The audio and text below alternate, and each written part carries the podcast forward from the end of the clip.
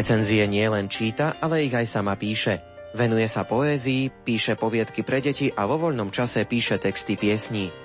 Založila občianske združenie a chce podporovať kreativitu mladých ľudí.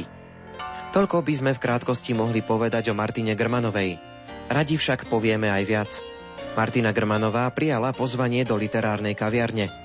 Dnes vás obsluhujú hudobná redaktorka Diana Rauchová, technik Marek Rimóci a od mikrofónu Ondrej Rosík. Prajeme vám príjemné počúvanie.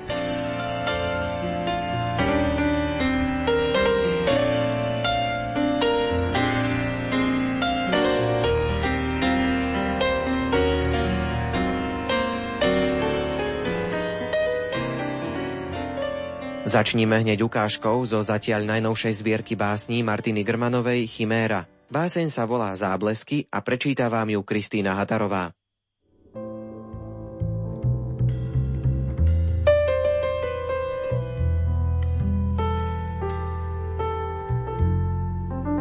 Paralelné svety, v ktorých žijeme a umierame.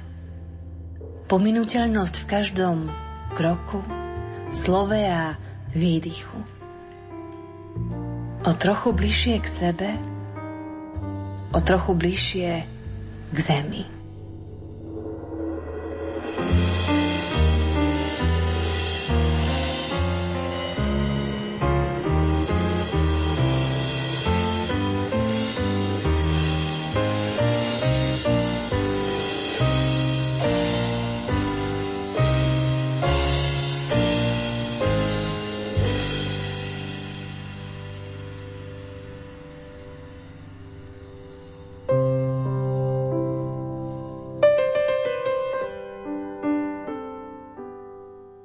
Ako si sa vlastne dostala k literárnej tvorbe, kedy si začala tvoriť? Tak ja vlastne už ako malička, ako 5-ročná som si napísala svoju vlastnú knihu rozprávkovú. Potom to už vlastne tak išlo nejako samo, že som začala tvoriť najskôr také detské básničky, neskôr aj poviedky, a postupne až na strednej škole som sa tomu začala venovať viac. Postupne som začala posielať svoje básne aj do literárnych súťaží. Pamätáš si, kedy bola zverejnená tvoja prvá báseň?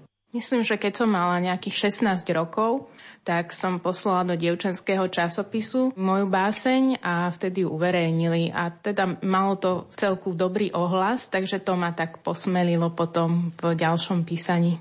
Skús nám trošku približiť, aký je ten tvoj tvorivý proces, ako to vyzerá, keď tvoríš, ako to na teba príde, kde to najčastejšie nastáva, že prosto začneš niečo písať. E, tak ja nemám nejaký konkrétny čas, kedy by som písala, ale v podstate potrebujem nejaký impuls, ktorý vyvolá určitú myšlienku a od tej myšlienky sa to potom celé začne odvíjať pretože sa snažím, aby každá moja báseň v sebe niesla nejaké posolstvo písanie to je asi nie úplne práca na plný úvezok, takže čomu sa venuješ vlastne v tomto takom bežnom živote? Tak ja som vyštudovala slovenský jazyk a literatúru a venujem sa občianskému združeniu, ktoré som založila s názvom Poetry. Budeme o ňom ešte hovoriť, čo je ale zaujímavé, tak ty okrem písania sa venuješ aj písaniu recenzií na literárne diela. Prečo práve písanie recenzií? No, keďže ja som vyštudovala Slovenčinu, tak je to vlastne v rámci tohto odboru práca. Teda dokážem analyzovať e, literárne diela.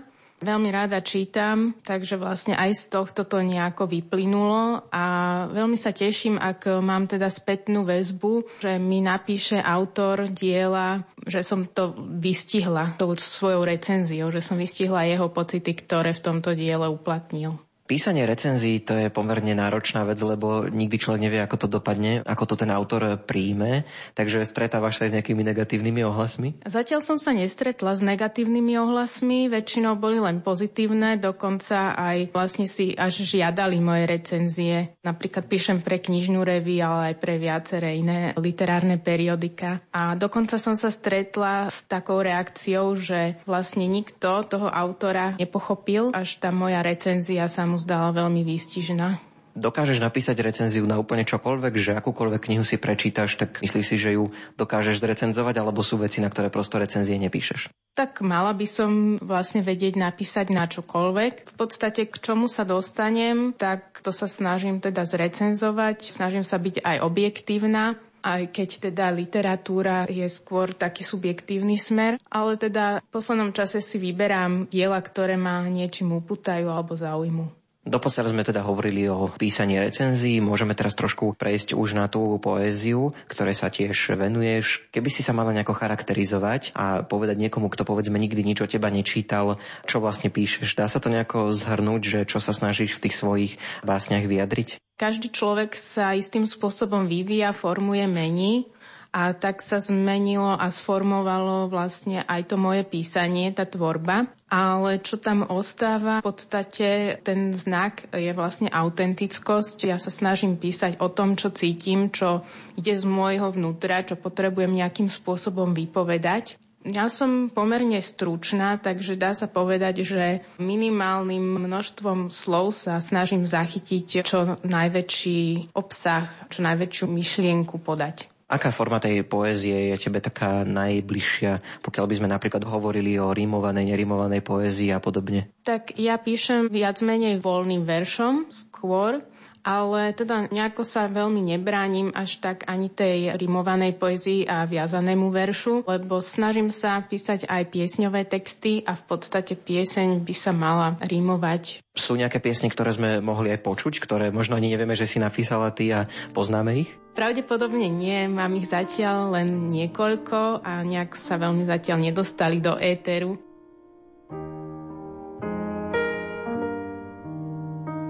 Opäť načrieme do zbierky Chiméra. Teraz to bude báseň na mieru. Prednáša Kristýna Hatarová.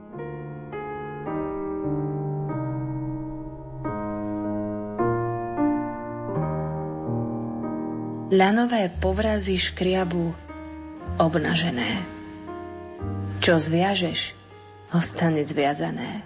Čo rozviažeš, stratíš na veky. Na chrbát kríž ušitý na vieru. Vstaň a nes až do skonania sveta.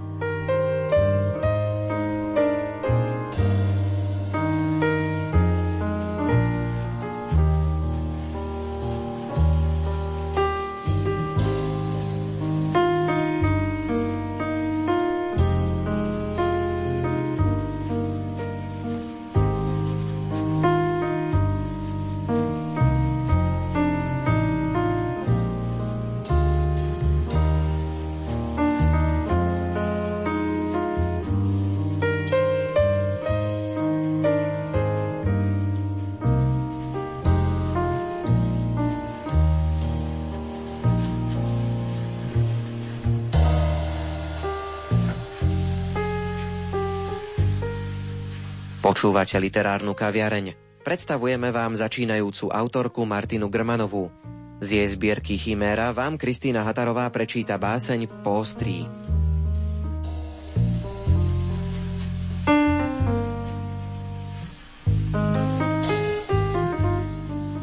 Štyri pokolenia tancovať po ostrý klincov, utrpením zmyť do kameňa vyrité, do zeme pochované krvavé stopy. Nechať unášať riekou.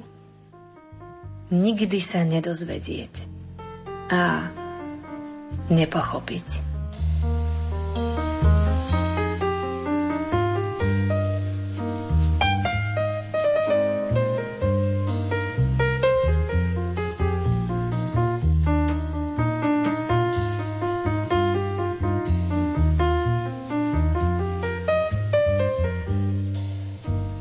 Koncom minulého roka si vydala debutovú básnickú zbierku Chiméra. Skús nám ju trošku priblížiť, o čom je, čo zachytáva.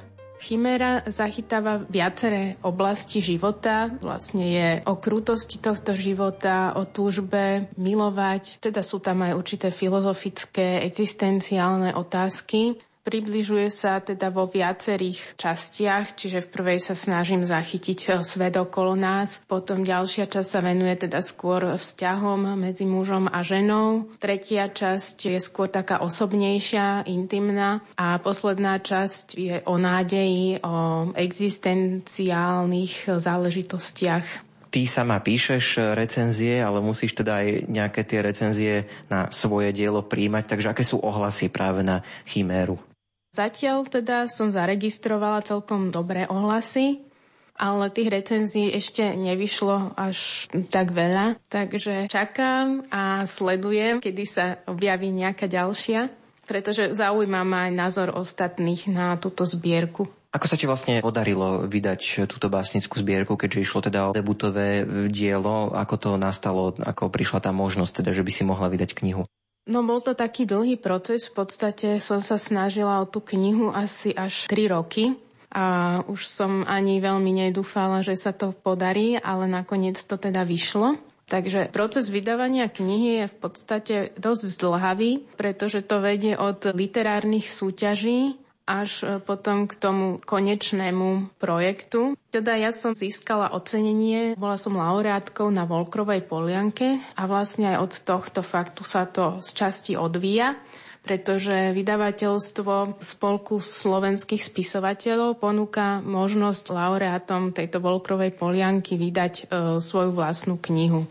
No ale napriek tomu teda to trvalo až 3 roky, kým sa podarilo získať grant a kým sa teda knižka dostala na svet. Absolvovala si aj nejaké iné literárne súťaže, môžeš porozprávať o nich, prípadne aj povedať o svojich ďalších úspechoch.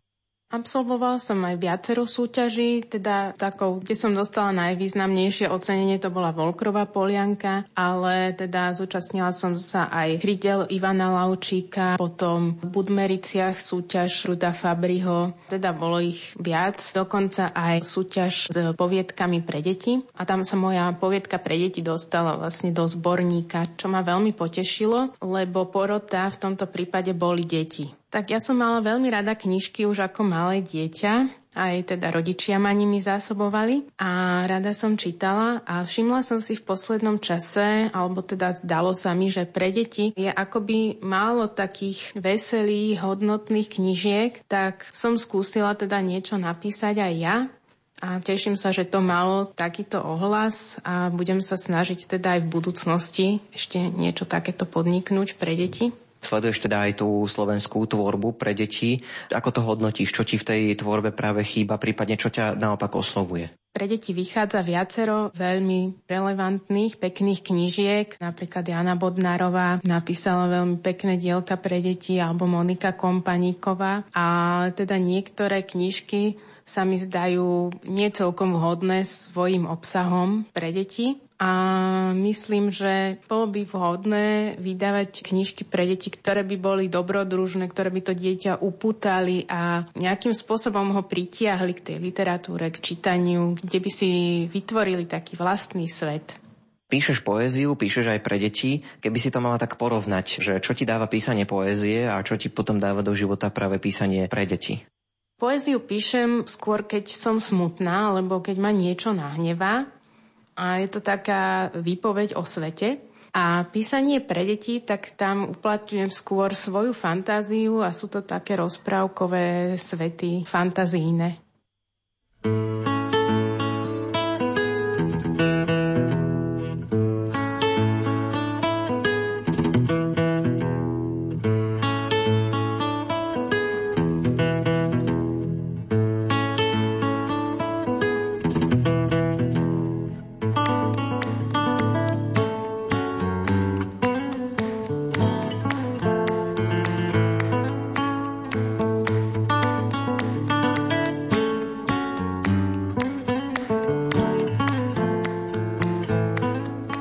Poviedky Martiny Grmanovej Ponožky, ktoré nemali páru vám úryvok prečíta Jana Ondrejková.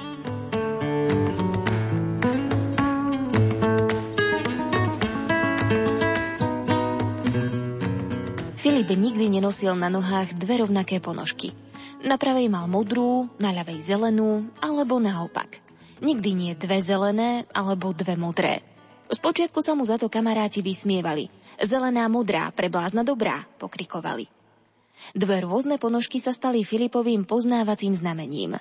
Dokonca ho podaktorí začali napodobňovať a keď ich kto si prichytil, povedali, že sa ráno ponáhľali a nenašli žiaden rovnaký ponožkový pár.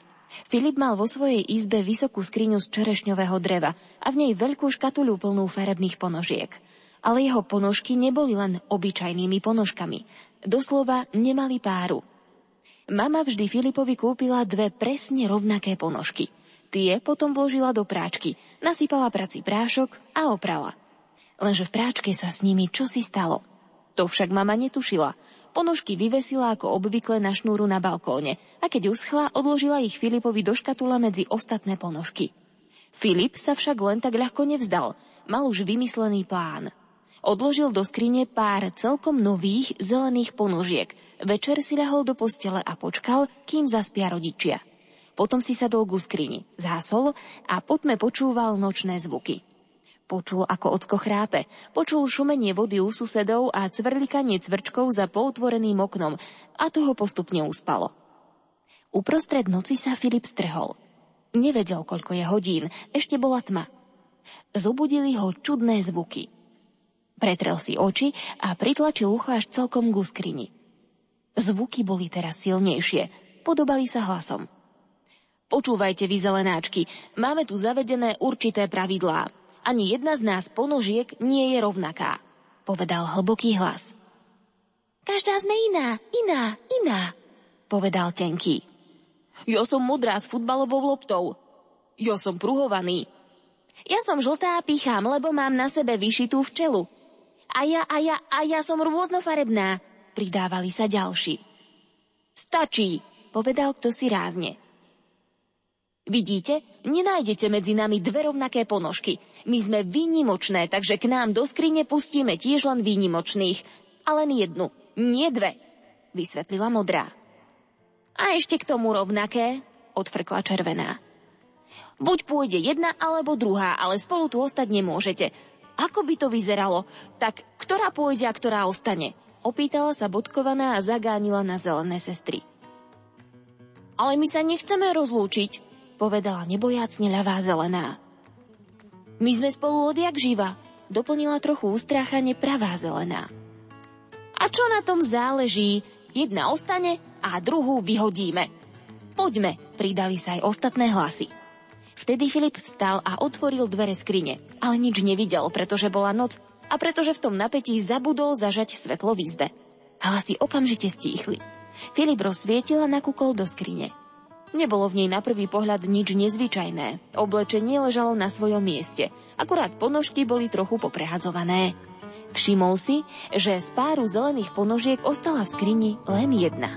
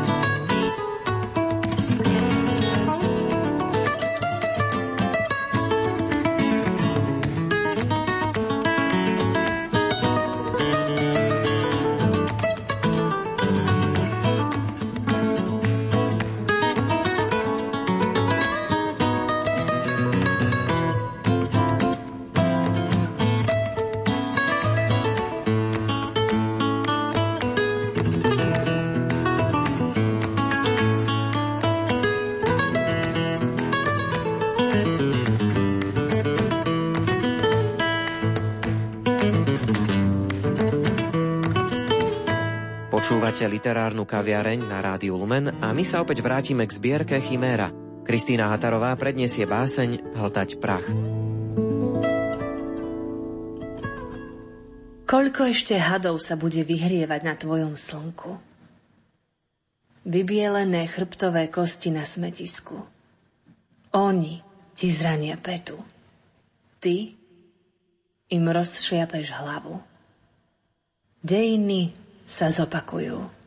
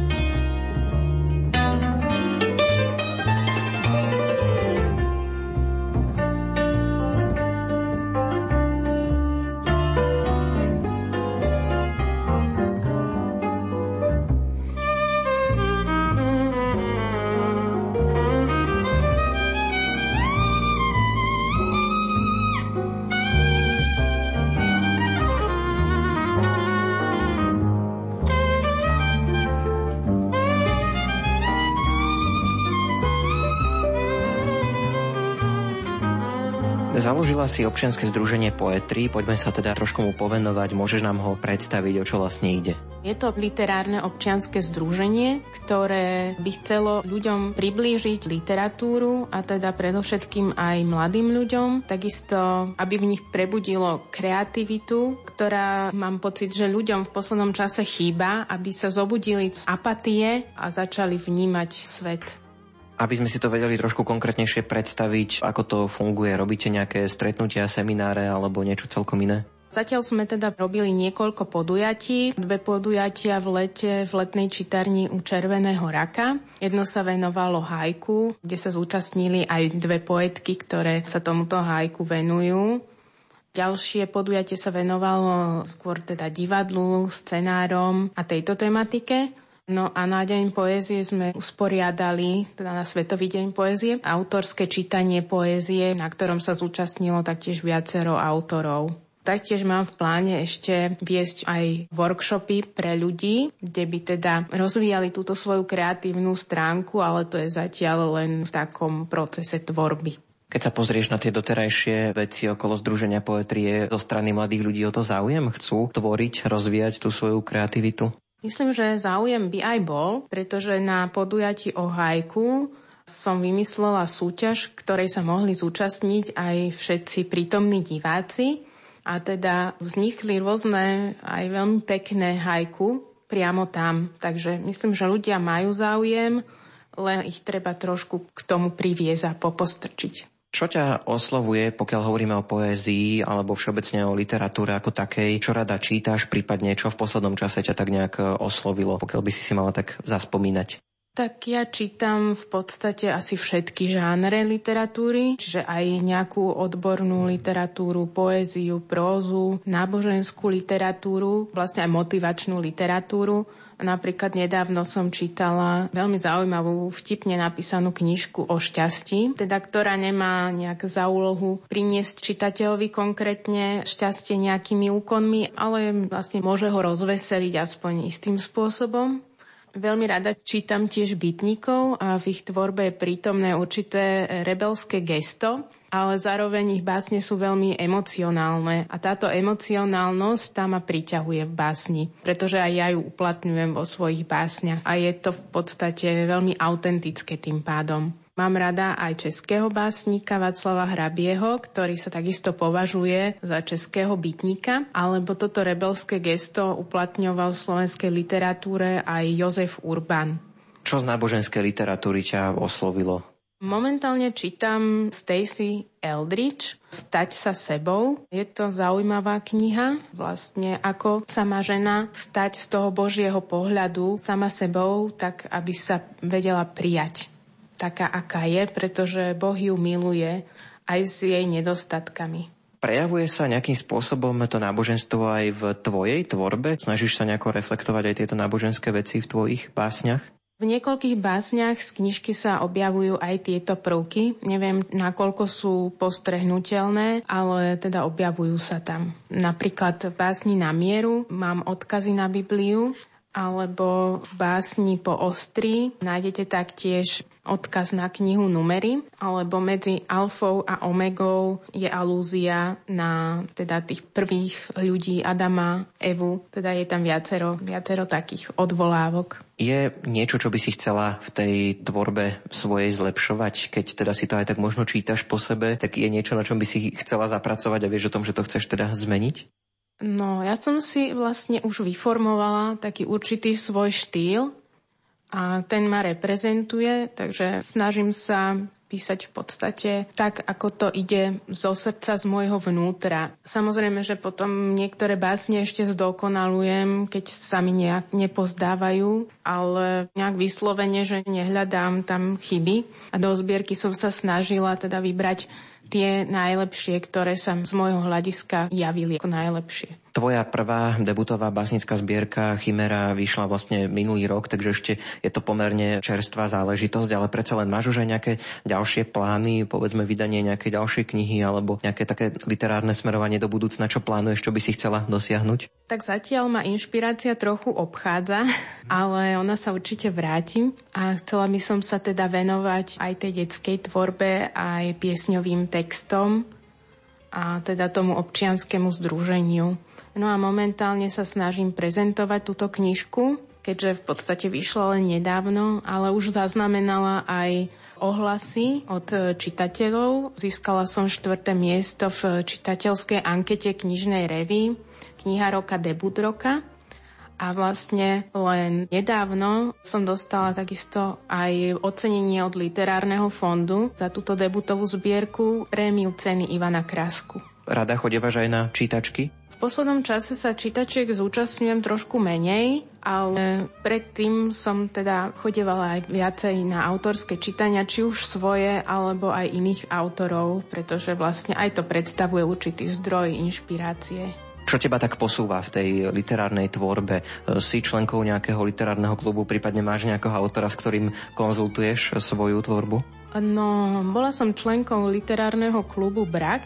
Momentálne nie som vlastne členkou žiadneho klubu podstate len toho občianského združenia. No a inšpiráciu hľadám v každodenných veciach, bežných, dokonca aj televízne noviny ma inšpirovali k jednej básni, takže tá inšpirácia je všade, len treba mať oči otvorené. Kto je takým prvým človekom, ktorý číta tvoju tvorbu, že napíšeš, máš už pocit, že je to v poriadku, že už je to dobré a že komu to prvému dávaš čítať? A väčšinou je to mama, lebo ona ma pozná najlepšie a zachytí aj najjemnejšie otienky, ktoré do tej básne vložím, vie, čo cítim a čo sa v tej básne aj odzrkadlilo.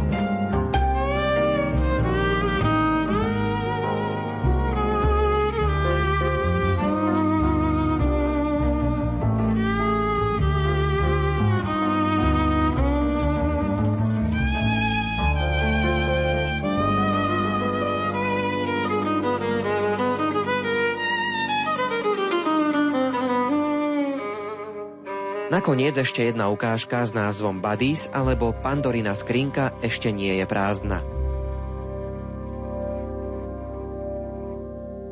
Máme štvorhranné melóny, jahody s presne vymeranou bezchuťou a vôňu jablk natlačenú do fliaž. A máme aj deti. V skúmavkách, fľašiach, akváriách, mrazničkách kedykoľvek použiteľné. Mŕtve ľudské telá neodpočívajú v pokoji. Hrajú na výstavách basketbal. Celkom nahé. Stiahnuté z kože a úcty.